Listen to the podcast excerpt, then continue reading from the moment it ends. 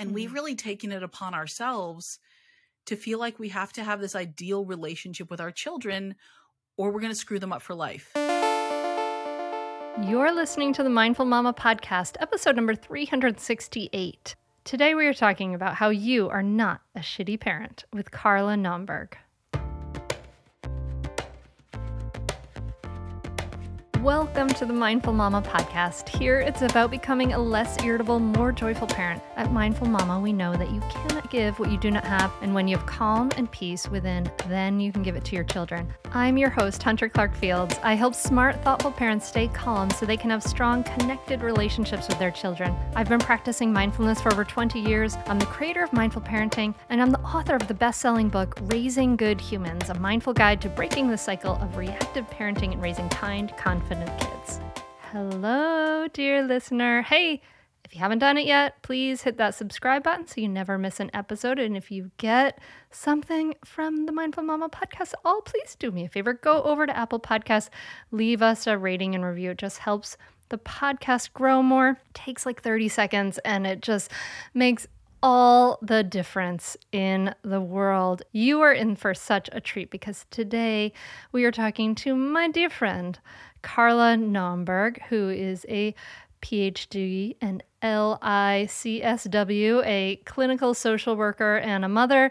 She's the author of five nonfiction books, including the international bestseller "How to Stop Losing Your Shit with Your Kids." We're gonna be we're saying the words today, folks, as well as her new book, "You Are Not a Shitty Parent," and the forthcoming How to Stop Freaking Out, the completely swear free middle grade adaptation of How to Stop Losing Your Shit with Your Kids. So, if you have ever thought that you are a shitty parent, you are not alone. We're going to talk about how a combination of factors has led to this generation, us, us folks, being incredibly hard on ourselves. And Carla is an incredible author. She and I have also led workshops together in the past and she's a great speaker. You're going to love this episode. I want you to listen for some takeaways, how, you know, how we are wired for comparison, how all of us, literally every single one of us, makes bad parenting decisions sometimes, and how we need to ask, what do I need? Really, really important questions. Now, if you are feeling like a shitty parent because you have been yelling and reactive, especially lately, I have resources for you. I am giving away my top two best tools to stop yelling, as well as the Mindful Parenting Roadmap for free. And you can pause this episode and get it right now at mindfulmamamentor.com slash stop yelling. So that's mindfulmamamentor.com slash stop yelling. Just sign up. You can get my top two best mind body tools to stop yelling right away. All right, let's do this, folks. Join me at the table as I talk to Carla Naumburg. The April 20th Mindful Parenting Retreat Day is filling up fast. Join me and other parents in Wilmington, Delaware for a day of rest and relaxation, mindfulness and mindful communication practices, and a live podcast, too. And my special guest for the live podcast is, drumroll please, Lynetta Willis, you know her from episode 366 and 400. She is a psychologist and sought after speaker who teaches her Triggered to Transformed program to struggling parents. Join us and bring a friend to this powerful day long retreat in Wilmington, Delaware on April 20th, 2024. But hurry, space is limited. Go to mindfulmamamentor.com slash retreat to get your spot now. That's mindfulmamamentor.com slash retreat. You wrote a new book that we're going to say the title. We're just going to say it. Yeah, well, you... I mean, your your regular guests. I haven't been on a little while because you know COVID and life, but your regular guests should know that I'm a little bit of a potty mouth. So I think we should just say it. Are you going to say it, or am I going to say it? I think uh, you you say say the title. Okay, because I'm the potty mouth. Yeah. The book is called You Are Not a Shitty Parent How to Practice Self Compassion and Give Yourself a Break. And it's going to be published on September 27th, 2022. Woot woot! So we're so Can, excited to have. That. I want like out. background noise. I want canned laughter. Yeah, I want clapping. I want all, oh, little fireworks. Uh, can you do that, Hunter? Yeah. Uh Are you fancy? Can you hear it? That's wait, you just did that. I don't know if your listeners can hear that, but like she just she's I, magical. I think it's on. I think it's on. I did clapping. We're in a new kind of studio that we can. I can do it. I can. I can have a laugh track as well. Apparently. Wow, that's cool. I'm glad you heard it. That was my first test ever of my studio noises, dear listener.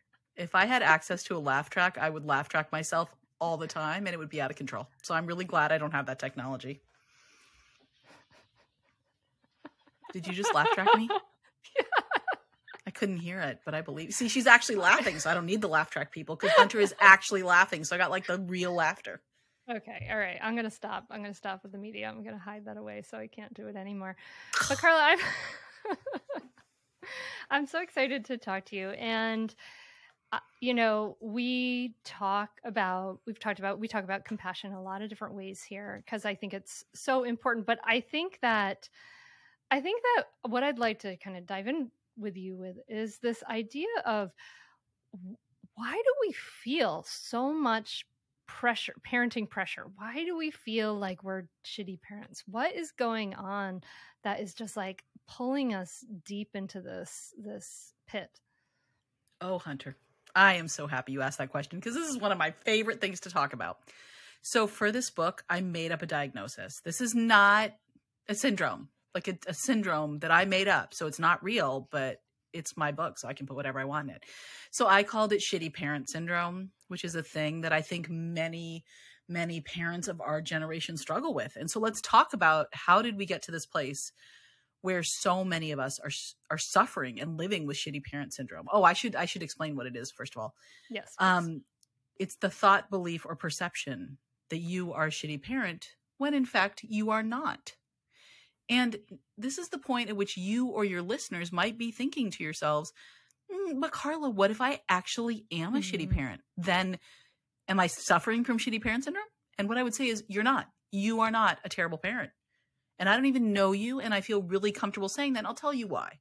Hmm. First of all, every parent makes terrible parenting choices. Every parent behaves in ways that aren't our best selves. Every parent interacts with our kids in ways that we feel guilty about later, that are less than ideal, or whatever it is.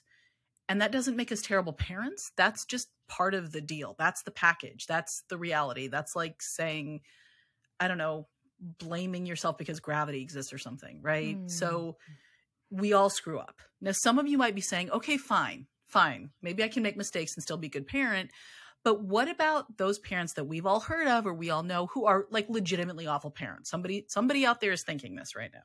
Mhm. The ones who have an addiction or there's some kind of abuse going on or neglect. And what I would say is, yeah, those are terrible parenting choices. But calling anyone a shitty parent, how does that help? That doesn't do anything. That's just a label that leaves someone feeling terrible, that leaves them feeling stuck. And there's no off ramp from that. There's no clarity or path to healing or growth. There's nothing. It's just, okay, well, you suck and good luck with that, buddy. So, Mm, what I mhm. prefer to think is that every single parent needs and can benefit from information, support, and resources we don't have, right? And some of us really need a lot more information, support, and resources. And so, if you are a parent who's really struggling and judging yourself, we're, we can talk about this later, but let's try to flip that narrative. You're not a terrible parent. You're just a parent who needs more support and information and resources than you have right now. Yeah, I mean, because I kind of what I'm hearing you say is like that we, you know, if if there's that, even if you're struggling massively, like even if you're struggling massively, like with addiction or incredible lack of resources or something like that, you're that that labeling, you know, that that that labeling of yourself as a terrible parent as uh, i'm no good i'm useless all of that. That is that's just pulling us deeper down into a rabbit hole. That that's this like layer of judgment and recrimination that is just not even at in any way helpful. Yeah it just makes things worse. So let's not let's not do that to ourselves or to each other right? Um go ahead. No no no. I mean yeah i mean i like this idea that you know we may be a parent who's struggling but eh, regardless of how much we're struggling it's really a matter of do i need more information do i need more support do I need more resources? And I think that's so, I love this way of looking at it because I think this is so important because we live in a world where we don't get, I mean, we may be like overrun with information in some ways, but as far as support and resources, we do, you know some of us don't have the information and a lot of us don't have a lot of us don't have support and there are a lot of us that don't have resources either you know where there we you know we are uh, the homo sapiens evolved to to live in hunter gatherer tribes of small, small tribes right where everyone knew each other and we were supporting each other and now we live in you know we're in this nuclear family where we don't have a tribe of people around us supporting us and and like even human human beings wouldn't have even evolved to have like this extended period of care that human babies need if if there wasn't this support like we bio- biologically neurologically evolved to have so much support and now we don't have that and i think that that i think is so important to be, to look at these these pieces that support and resources piece it's hugely important. And, you know, as you mentioned, the, the support piece just got worse during COVID because mm. we were all mm. stuck inside our houses and unsure of when we could leave and who we could spend time with. And, you know, while there were some silver linings in terms of certain communities being accessible online that weren't before, online's never as good as in person. It's just not. And and also when I'm talking about resources, I'm not just talking about external resources like money or health insurance or healthcare or family or educational systems, I'm also talking about internal resources, right? We all come to parenting with different levels of energy, of mental health and mental illness and mental wellness, of um, an understanding of kids and how they work, the ability to stay patient with them. We all come with these varying levels of internal resources. And I have I have a friend, she has four kids and I've never seen her lose her temper with her children. And she's got this like internal stability and patience and calmness that's just inherent to who she is that I don't understand at all, Hunter. It's like so not who I am, right? Like I'm like one giant button just waiting to be pushed. And she doesn't seem to have any kid sized buttons at all. And I don't, she's amazing. She's amazing. So we all have these varying levels, right? Of these external and internal resources. And there's so many factors that go into that. It's genetics, it's how we were raised, it's you know the fit between ourselves and our children and some kids are a better fit for their parents than other kids and there's there's just a million factors that go into that and so that's why i really don't think of anyone as a shitty parent it's just i don't i don't think of that way at all except when i used to think that way about myself Okay, so let's go there to where you you thought that way about yourself. You had a couple of resources, I know, because maybe you didn't have that that like calm resource. Me, just like me, I can kind of relate to that that that temper. But um, but you know, you you know, you live a comfortable life. You know, you have a parenting partner. Um, you know, you live in a, a uh, Western, uh, a comfortable Western uh, sure. city, you know, in New England, all the, you know, you had some resources, but yet you were calling yourself a shitty parent. So, what t- can you take us back to that place and what was happening for you then? Stay tuned for more Mindful Mama podcast right after this break. We are supported by KiwiCo. I love watching my daughters do their KiwiCo crates. That they love loved their kiwi crates. They get so excited every month when the box would come. I remember Sora making the giant hand claw and just being so psyched about like grabbing things with the claw, and she did it all by herself. I love KiwiCo so much because what we learn at a young age sticks with us through adulthood. And that's why fostering a love of learning for our children is so important. So, why not make it fun? Kids are primed to learn by having fun. They learn the most by having fun. And that's what I one of the things I love about KiwiCo. KiwiCo is defining the future of play by making it engaging, enriching, and seriously entertaining. And they learn so much. So, what is it? Your child can get super cool hands on science, art, and geography projects delivered to their door every month. Like my kids, I'll be so excited to see them in the mail. And you'll be surprised at how high quality the materials are, too. These are real engineering, science, and art projects. You cultivate your child's natural creativity. They'll explore new worlds without even leaving home, right? They can discover the science of magic to engineering, a domino machine, all kinds of things. And they get this um, incredible moment of pride and accomplishment at the end of a KiwiCo project that just sparks this confidence for ongoing tinkering and experimentation. So, do your part to encourage your children to be innovators and creative thinkers. You won't believe what they can build and accomplish with KiwiCo. Spark that love of learning today with a KiwiCo subscription. Get 50% off your first month plus free shipping on any crate line with the code HUNTER at kiwico.com. That's 50% off your first month. It's a great deal. 50% off your first month at kiwico.com, promo code HUNTER. Yeah. So let's let's microscope out a little bit because I realized you asked a really important question, Hunter, at the top of this mm. that hmm. we didn't get to that is directly related to what we're talking about right now, which is why do we parents think about ourselves as shitty mm. parents? Hmm. Why are we all suffering from this syndrome that I totally made up? So I think there's a few reasons. One is we're wired to do this. Like you talked about way back when, when we lived in small villages. Well, let's go back even farther to the development of sort of the human brain. And, you know, the number one uh, purpose of our brain is to keep us alive. It's not to think clearly. It's not to make good life choices. It is to keep us alive, right?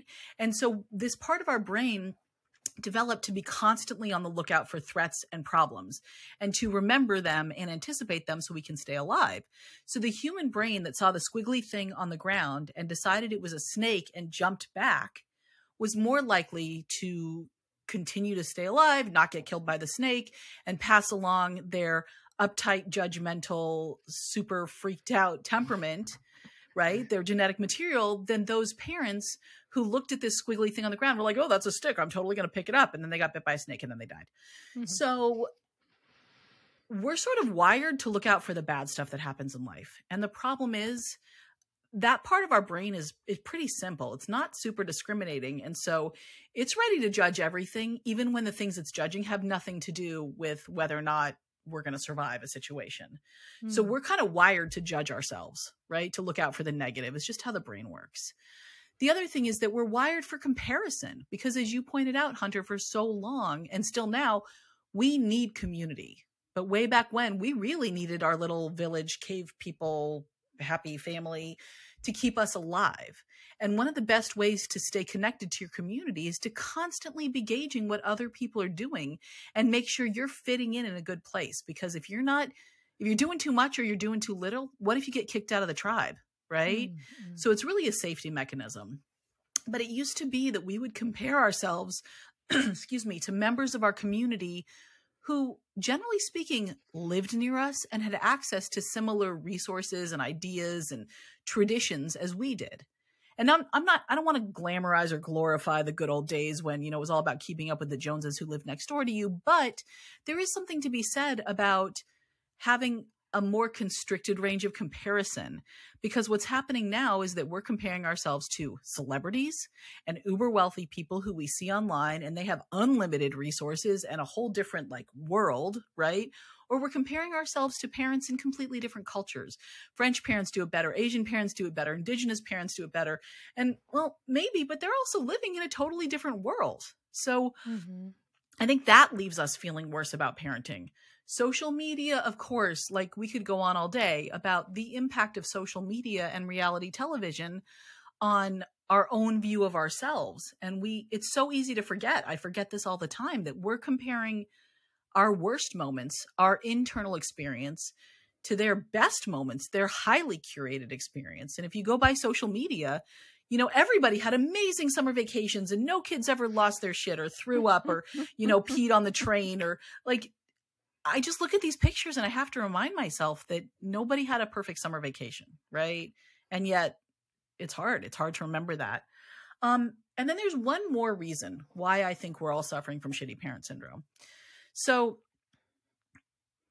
I would argue that we are the first generation of parents who has been told that it is incumbent upon us to have a super healthy, solid, flexible, warm, forgiving, all the things perfect relationship with our children. And I'm not saying that previous parents didn't care about their relationship with their children. What I am saying is that for the first time, it has gotten into the popular parenting vernacular that our attachment to our children, and I'm not talking about attachment parenting here, that's something different. I'm just saying that the nature of our relationship with our children is a determinant of the future relationships they will have, right? Mm. So, this is a thing that we parents are being told really for the first time, I would argue, in the history of humanity. In the past, it was like, oh, keep your kid alive so they can, you know, run the blacksmith shop or become a nurse or a doctor like you were. But really, it was kind of a financial investment. And as, as Jennifer Senior, the author of All Fun and No Joy, one of my favorite sort of books about parenting, says, now it's really an emotional investment.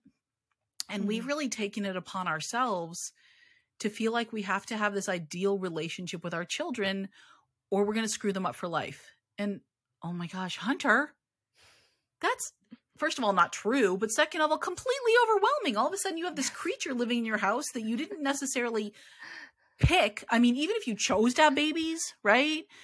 Like I chose my husband because I like his temperament. We get along well and he's funny and he makes me laugh and he generally doesn't annoy the crap out of me.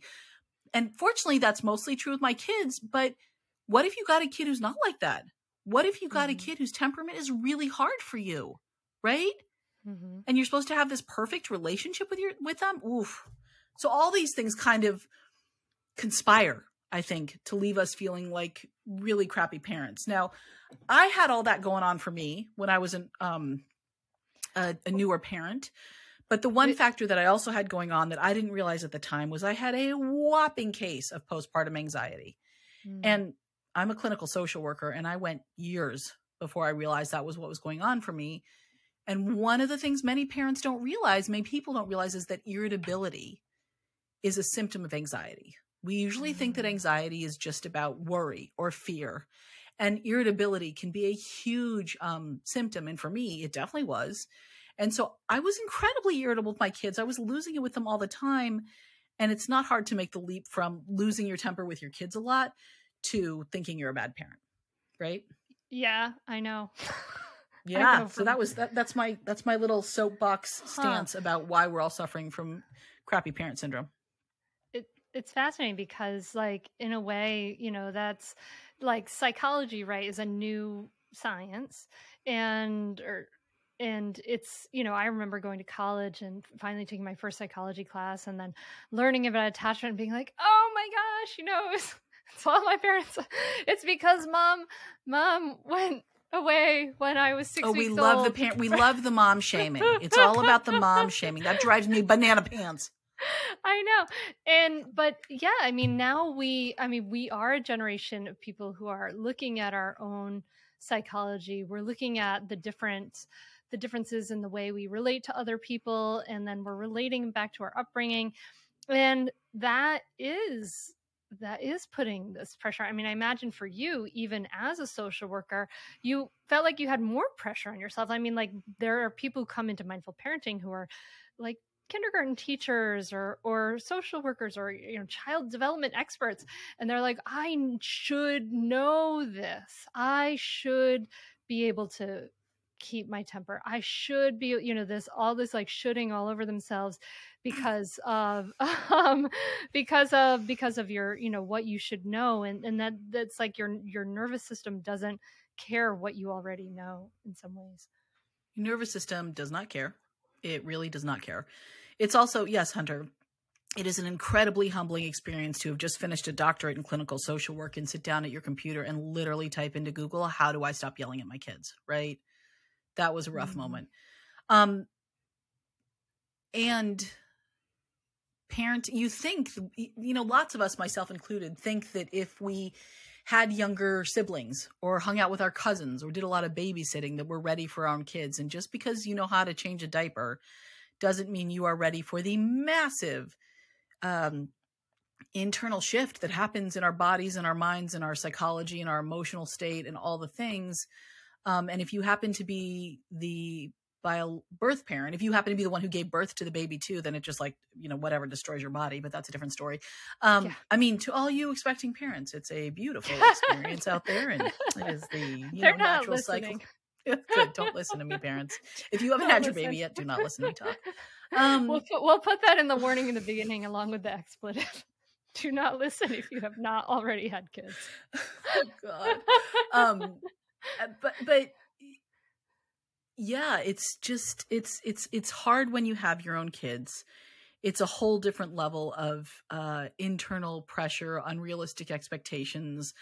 Uh, for many of us, overwhelming anxiety. And if you are a parent who did not suffer from anxiety, then God bless you. That's amazing. Stick with that plan. That's a better plan. Not anxiety is actually a better plan than anxiety. That's my deep thought for the day, Hunter. That's interesting though, because I had so much irritability, and I definitely, I, I'm sure I felt anxious.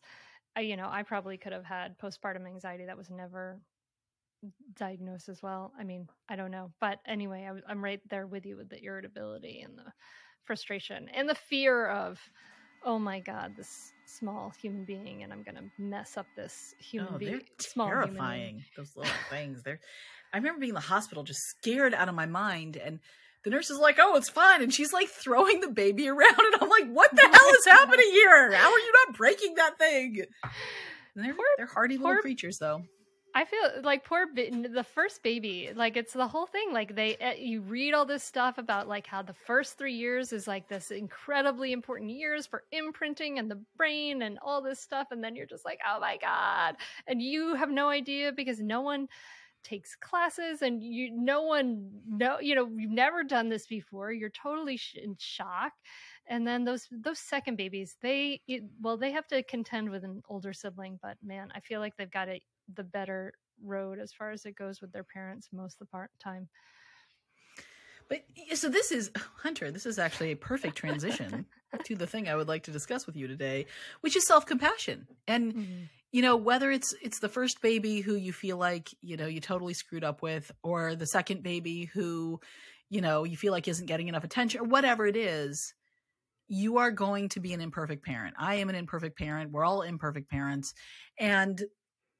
sometimes we can do a little better and often we just need to have so much compassion for ourselves so so much especially when we're living through the nightmare of a global pandemic or whatever it is. We just have to hold ourselves and treat ourselves with grace and kindness and acceptance and all the things. And man, that is so easy to say and so stinking hard to do. Stay tuned for more Mindful Mama podcast right after this break. We are supported by Thrive Causemetics, high performance beauty and skincare products made with clean, skin loving ingredients with no parabens, sulfates, phthalates, 100% vegan and cruelty free. And the name causes in the name for a reason because every purchase supports organizations that help women and communities thrive. Listen, I love Thrive Causemetics. I use the products are so good. I use the Brilliant Eye Brightener almost every single day. So I have this the Aurora Rose Gold color. It looks so good on every kind of skin. Put it right over like the lids, right under the lids, right in the corner of the eye. And it's like, oh my gosh, it's like you've had this awakening and you just look bright and awake and healthy. I love it so, so much. And I'm obsessed. I use literally daily the Liquid Lash Extensions Mascara. It's this incredible best selling product, has more than 20,000 five star reviews, and it just really kind of mimics the look of lash extensions with no like glue or anything like that, right? And it's it has super easy to remove. This tubing formula just slides right off with warm water and a washcloth. You don't even need soap. And they have incredible skincare products. They have this Define Gravity eye lifting cream that instantly lifts, tightens, and brightens the skin around your eyes with line smoothing hydration, which I have now obsessed about. it just fights signs of stress and aging and dullness. It's like beauty sleep in a bottle. I love Thrive Causemetics because the products are amazing, but the bigger than beauty mission just really resonates with me. It, you know, for every product purchase, Thrive Causemetics donates to help communities thrive. And they have over 300 giving partners across the country. They support a whole bunch of different causes. Now is a great time to try Thrive Causemetics for yourself.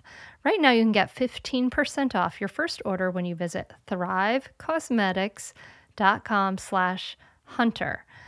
And I'm not just saying it in a Boston accent. That's Thrive Causemetics, C A U S E M E T I C S dot com slash hunter for 15% off your first order. It's not something we were, that was modeled for us a lot. I mean, I feel like, at least in my family, like there's a lot of like kind of, I got a lot, there's some hard assness, you know, not, mom, I love you. It, it, I mean, Hi, mom. Hi, Hunter's mom. We love you. My mom was actually like, well, you know, actually, when I was sick, my dad was the most compassionate one. He was very, very compassionate when he was sick because poor mom was a is a, was a nurse, and so she was just like compassion fatigue by the time it got to my you know whiny little seven year old tummy ache or whatever it was, you know. but um, but I think that this it's not something that was passed down through generations. Like there was certainly very little compassion shown to you know as far as i know to you know to to my father as far as the the way from what I, the stories I've heard of how you know he was parented there was a lot of if if you do x behavior you will get yelled at or you will get hit right in in past generations. So and i don't think that and there's eh, we live in a very judgmental culture too you know it's a very we're very hard on ourselves. I think that it's not something that's that's comes naturally at least to people in the US is like compassion for ourselves. This is so not a western thing and um no, for sure. I didn't grow up with this and my parents didn't grow up with it and their parents didn't grow up with it. So we're not we're, mm-hmm. this is mm-hmm. not about generational shaming. I I tend to think of compassion like a language. And if you didn't grow up with people speaking it to you, you're not going to know how to speak it, right? And my parents didn't know about it. And really, it's not until a few years ago that it was part of kind of common lingo or at least common lingo amongst us social work parenting nerds but yeah. um you know kristin neff and christopher germer and susan pollak and you and other parenting people uh, and psychologists and clinicians and researchers are now talking about this and it's huge it's it's been a game changer for me but again um it's definitely not a language i grew up thinking and after spending what four decades judging the crap out of myself my little judgment neurons are like firing on all cylinders. Like that's my native language. That's what i default to when i'm stressed and i have to work hard and it's taking a lot of practice and a lot of trips to the language lab of compassion. That's like the dorkiest thing i've ever said. I'm loving it. Um like practicing this new language to get to the point where it's starting to come naturally to me right? But it's hard. It's not an easy thing to do I I agree, and I I really like that analogy of a native language versus a language that you're learning, because you may understand it intellectually, but then to get it to come out of your mouth and off your tongue is like a whole whole different scenario, and especially if you're not immersed in it in uh, uh, you know the culture of of where people speak that language and when we don't we're certainly not immersed in that culture here and now. No, not at all. And uh if if you were to sort of like nail me down and make me say or make me choose the one practice or idea or skill or strategy that has been the most powerful in parenting um it's got to be self-compassion and i feel i feel so cheesy saying that you know, it feels really cheesy to me. I'm such a snarky person to get on here and be like, mm, self compassion is really my jam. it's it's uh it's weird, but it's true. It's like my it's like my daughter's favorite National Geographic books, the like gross but true facts. That's how I feel. It's weird, but it's true. That really this it's like it's become uh foundational for me.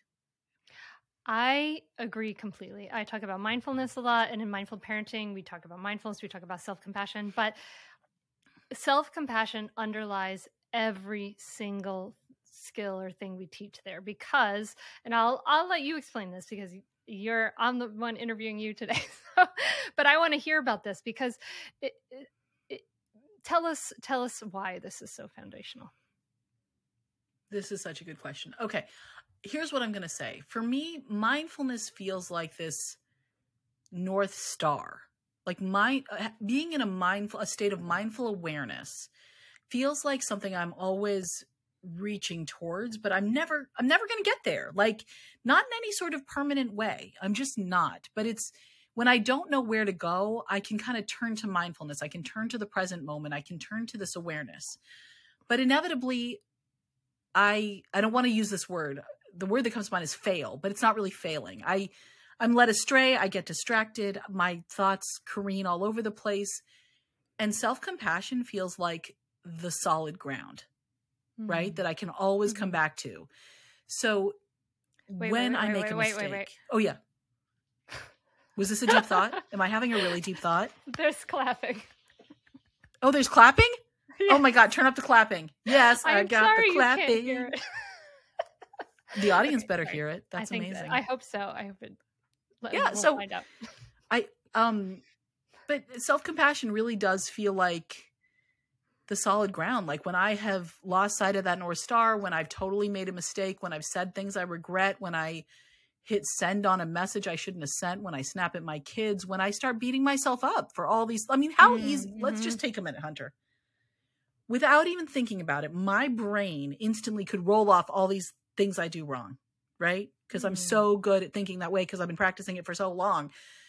And self compassion, like you can get so easily swept away in that sea of of terrible thoughts, of really shamey, blamey thoughts and and self-compassion just this awareness that i'm doing it this reminder that it's just part of human nature doesn't mean there's anything inherently wrong with me it's what we all do remembering that parenting is hard for everyone no matter how good you look on mm-hmm. instagram no matter how many parenting books you've written parenting is hard mm-hmm. for all of us yes and knowing that i can make mistakes and still be a good parent and i can screw up in pretty significant ways and still have a relationship with my kids and still be connected with them that's that's the solid ground. I can't, you know, I don't I don't know where else to go from there.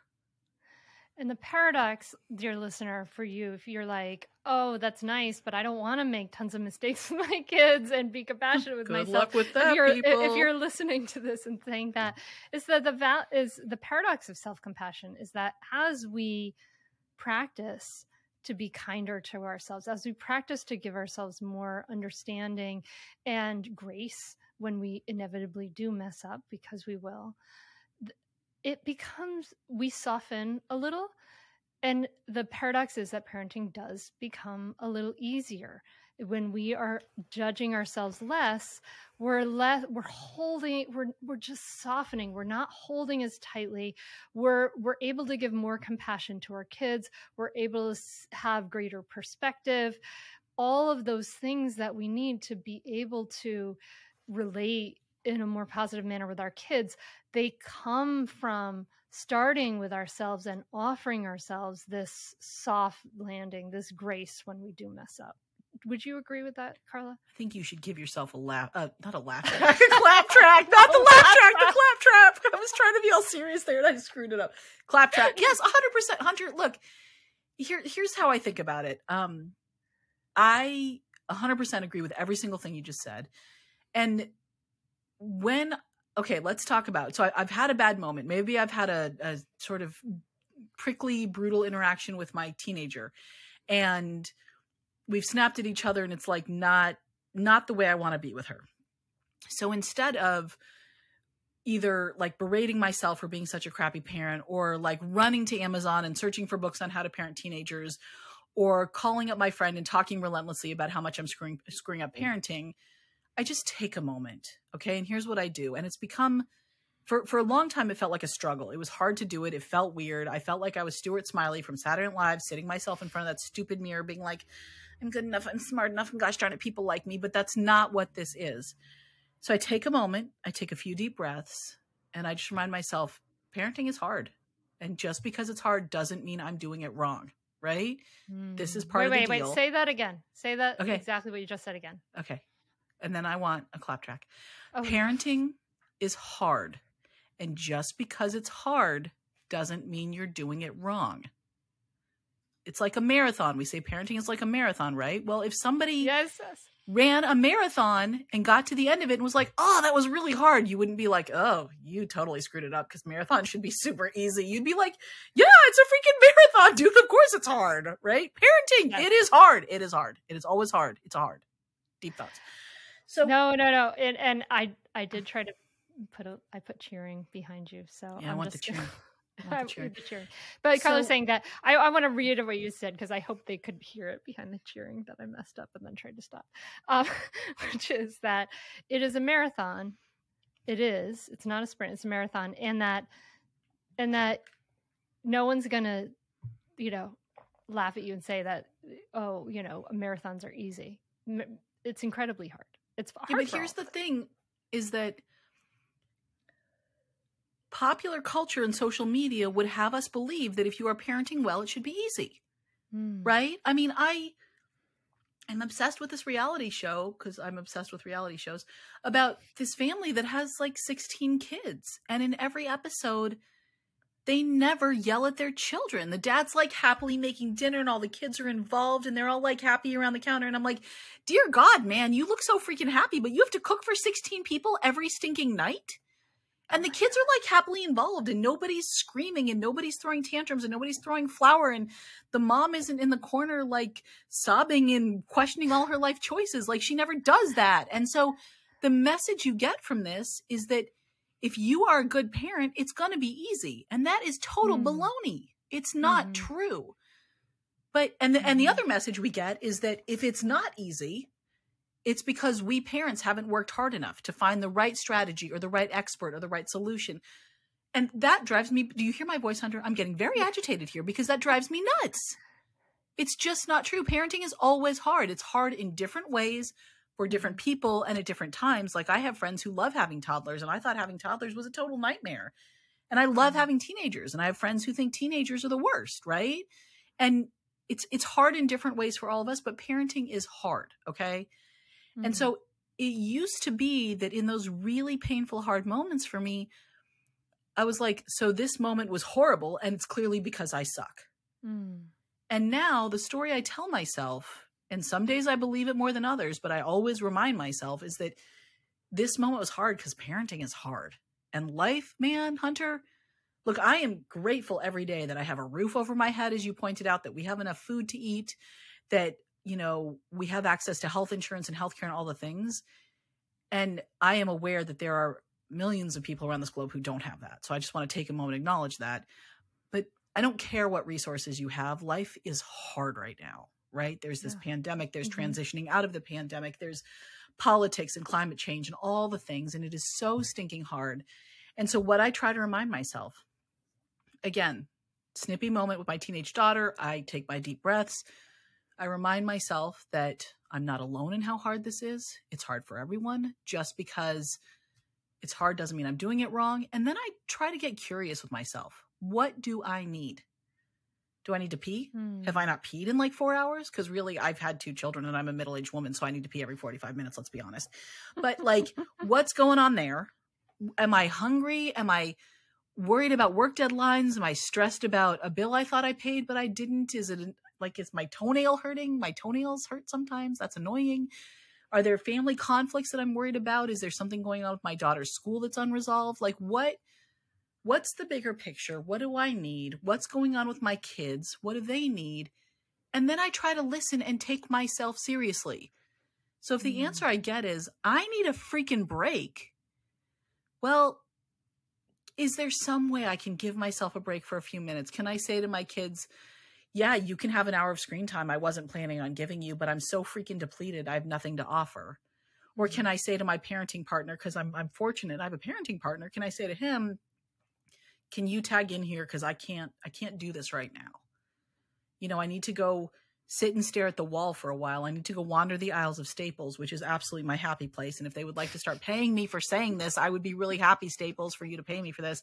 There is something about office supplies, Hunter. They're just so relaxing. If I find the perfect notebook, I swear to you, Hunter, when I find the perfect notebook, my life will be amazing. That is the message of this podcast. Anyways, the point is, What do I? I try to get curious about what I need and I try to take myself seriously. And if I'm mm-hmm. really suffering and I can't come up with any of this, then I call my native compassion speakers. I call my sister, I call my friends, I call the people in my mm-hmm. life who are going to speak to me in that language of compassion when I can't Mm. summon it myself, which happens sometimes. It happens to all of us. Yeah. And then I- when I do all that, I am calmer. I can see the situation more clearly because I'm not caught in this swirl of like self contempt, I can have more confidence as a parent. You know, when you're not constantly beating yourself up, you feel more confident. And I am more competent. These are my two words that sound the same confident and competent. And when you can see things clearly and you can parent from a place of calm confidence, you're going to be a more effective parent. It's just what it is. And even if you don't have the right answer, that's okay. There's no right answer. I don't have it. I mean, I don't know who has it, but it's going to be more effective empathic parenting. Yay. I I mean, I couldn't agree more. I I love the way you talked you gave this beautiful example of how this works, right?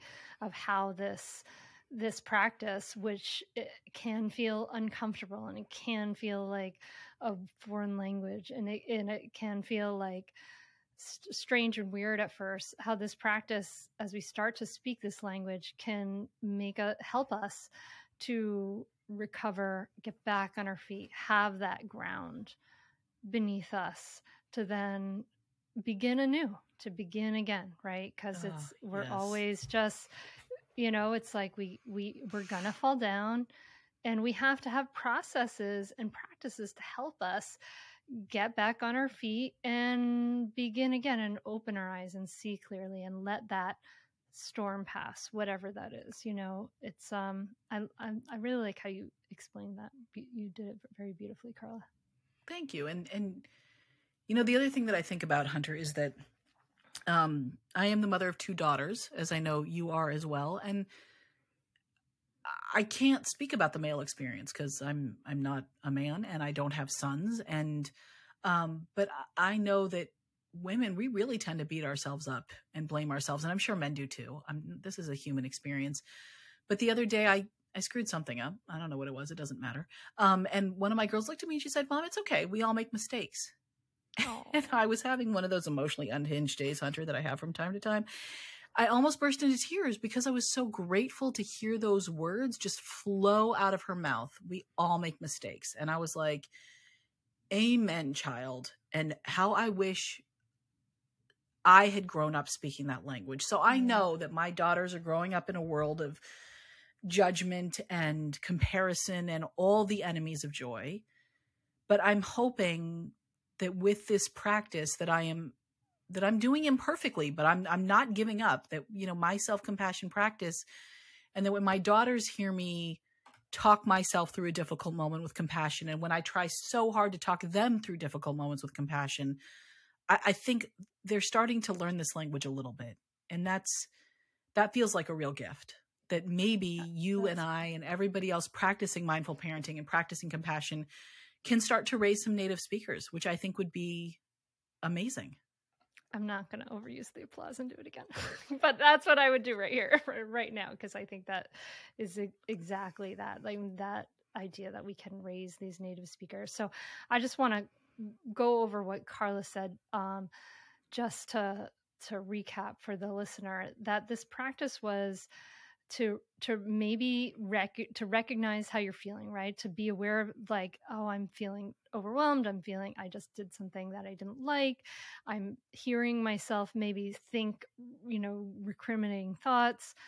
And so that's when you take that moment. You just and it sometimes it doesn't take a lot of time. It, and as you practice it takes less time.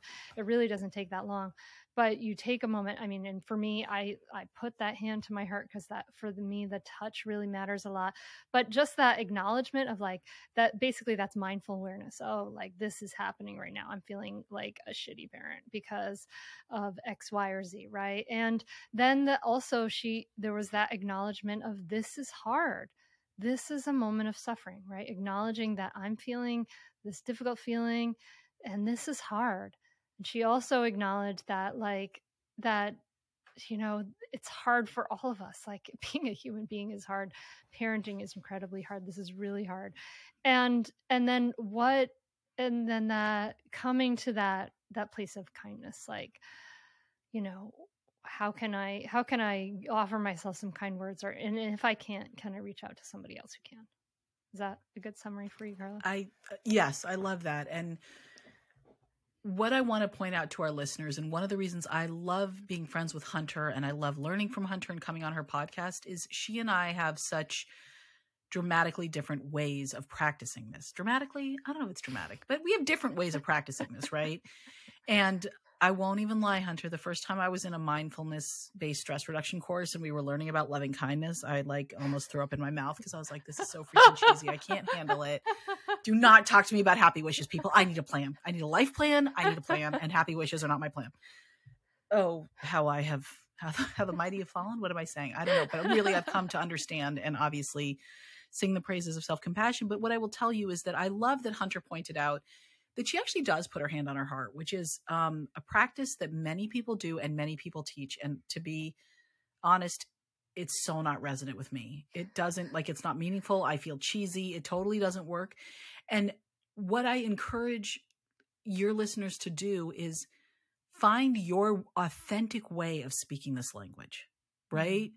It's going to look a little different for everyone, but the fundamental ideas behind it about connecting with what Kristin Neff calls common humanity, which is this reminder that you're not alone. No matter what your suffering is, I promise you, you're not alone. This real sense of curiosity about what's going on, about what you need, and then treating yourself with kindness. Those are sort of the fundamental aspects, and, and this mindful awareness. These are the fundamental aspects of um, compassion. And practice them in the way that is authentic to you, right? So use Hunter's words, use my words, use Bluey's words. Bluey's parent. Oh my God, do you know about Bluey Hunter? No, I mean I think I've, is I've heard of the most. Oh, it is this Australian animated show for preschoolers. And each episode is like six minutes long. And if you just want to feel better about humanity, go on YouTube, Google Bluey, sit and watch it. I made my teenage girls watch it. At first, they were kind of horrified, and then they were like, "This is pretty awesome." And I was like, "Yeah, it is."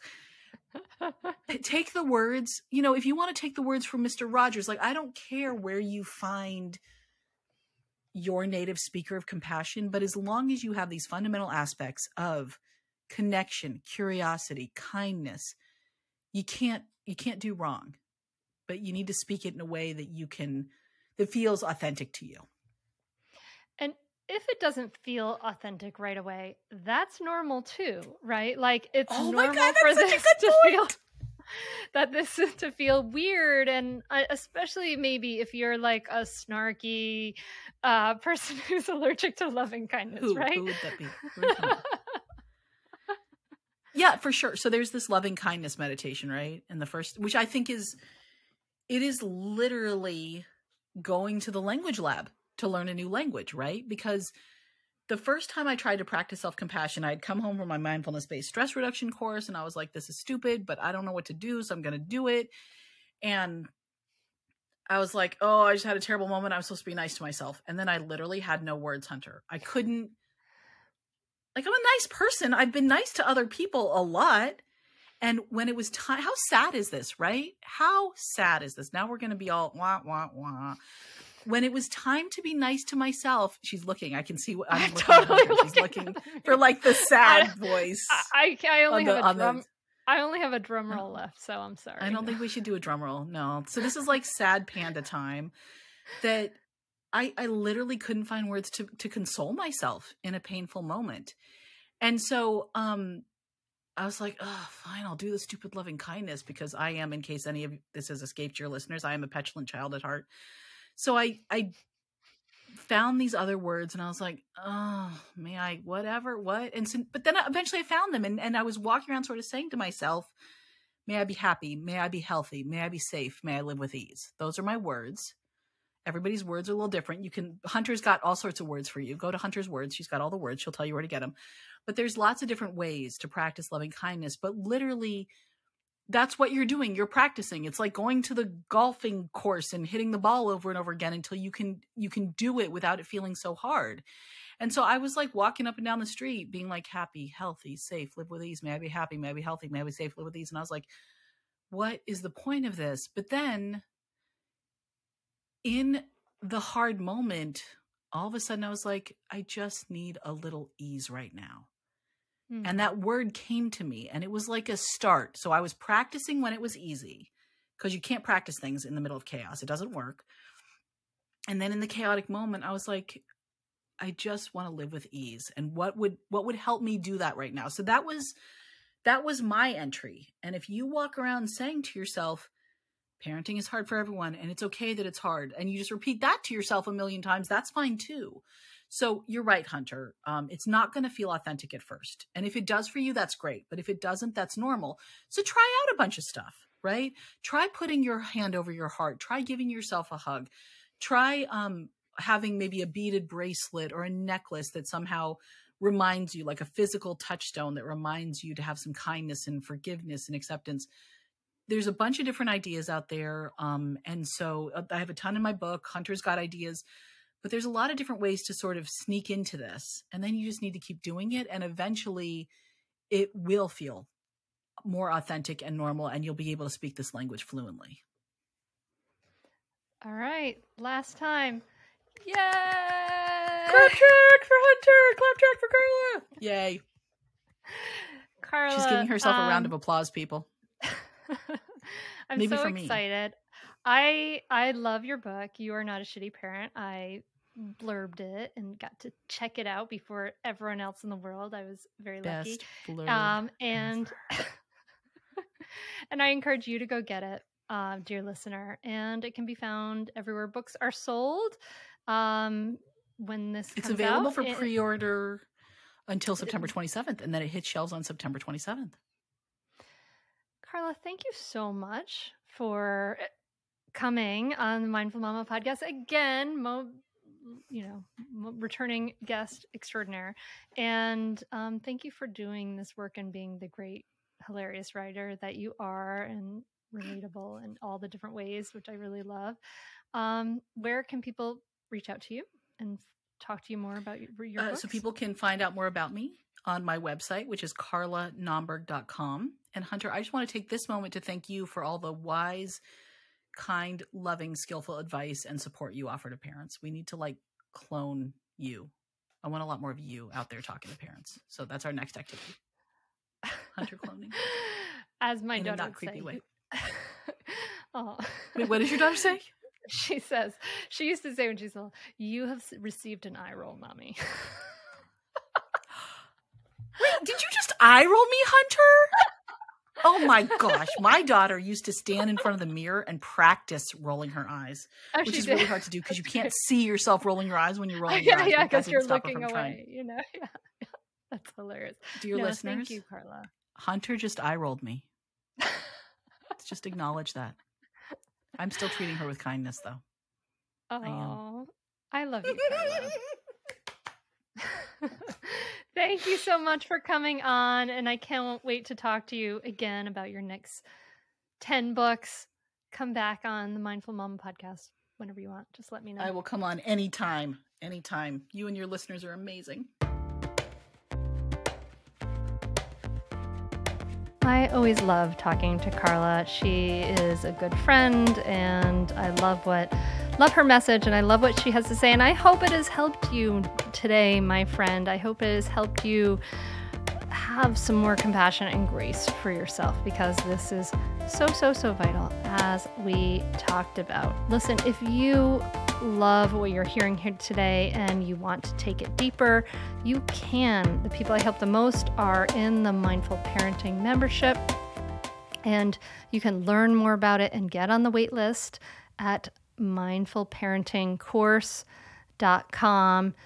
And it's an incredible, incredible resource. Over 500 families, 36 hours of live coaching every year, which honestly, it's the coaching. It's the coaching makes all the difference. Just being able to talk to a real person makes all the difference in the world from you going from you know, frustrated and banging your head against the wall and like really getting it and understanding and growing and learning. So, if you want to learn more, you want to go deeper, get on the wait list. It's at mindfulparentingcourse.com slash teach. And I will, you'll see me there. I'll see you there if you go there. And listen, I'm hoping that you have a wonderful week, my friend. I hope you have compassion and ease and joy and lots of hugs and someone else cooking you dinner a number of nights this week. that's what that's what I'm hoping for you and I can't wait to connect with you again next week. Thank you, thank you so much for spending your time with me and with Carla and I hope I get to see your takeaways and I hope you you know, I hope you have all of those those wonderful things. The, the, the someone else cooking you dinner, maybe even a foot rub. Is crazy? Time by yourself to read a novel. What? What? Yes, I wish that for you. Thank you so much for listening, my friend, and I will talk to you again next week. Namaste.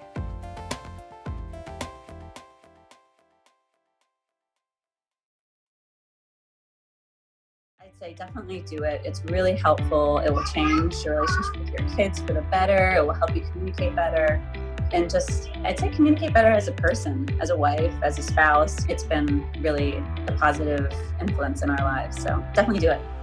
I'd say definitely do it. It's so worth it. The money really is inconsequential when you get so much benefit from being a better parent to your children and feeling like you're connecting more with them and not feeling like you're yelling all the time or you're like, why isn't things working? I would say definitely do it. It's so, so worth it. It'll change you. No matter what age someone's child is, it's a great opportunity for personal growth and it's a great investment in someone's family. I'm very thankful I had this. You can continue in your old habits that aren't working, or you can learn some new tools and gain some perspective to shift everything in your parenting. Are you frustrated by parenting? Do you listen to the experts and try all the tips and strategies, but you're just not seeing the results that you want? Or are you lost as to where to start? Does it all seem so overwhelming with too much to learn? Are you yearning for a community of people who get it, who also don't want to threaten and punish to create cooperation? Hi, I'm Hunter Clarke-Fields, and if you answered yes to any of these questions, I want you to seriously consider the Mindful Parenting membership. You'll be joining hundreds of members who have discovered the path of mindful parenting and now have confidence and clarity in their parenting. This isn't just another parenting class. This is an opportunity to really discover your unique, lasting relationship, not only with your children, but with yourself. It will translate into lasting, connected relationships, not only with your children, but your partner too. Let me change your life. Go to mindfulparentingcourse.com to add your name to the waitlist so you will be the first to be notified when I open the membership for enrollment. I look forward to seeing you on the inside. mindfulparentingcourse.com.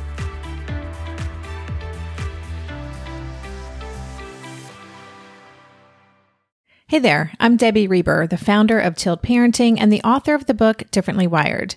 The mission of Tilt is to change the way neurodivergence, whether that's having a learning disability, having ADHD, being gifted, autistic, or some combination of all of the above, is perceived and experienced so differently wired kids and the parents like us raising them can truly thrive. On the Tilt Parenting podcast, I get to talk with authors, therapists, educators, and parenting experts who are committed to this mission. I ask the questions my listeners are most curious about when it comes to supporting our kids. And in turn, my guests share strategies for challenges, out of the box ideas for navigating school, best practices for therapies, tips for advocating, and so many thoughtful insights on what it really takes to help our kids grow up feeling seen and respected so they can create awesome lives for themselves. I know that raising a differently wired kid can feel overwhelming and isolating, but I promise you, you are not alone, and it can feel so much better.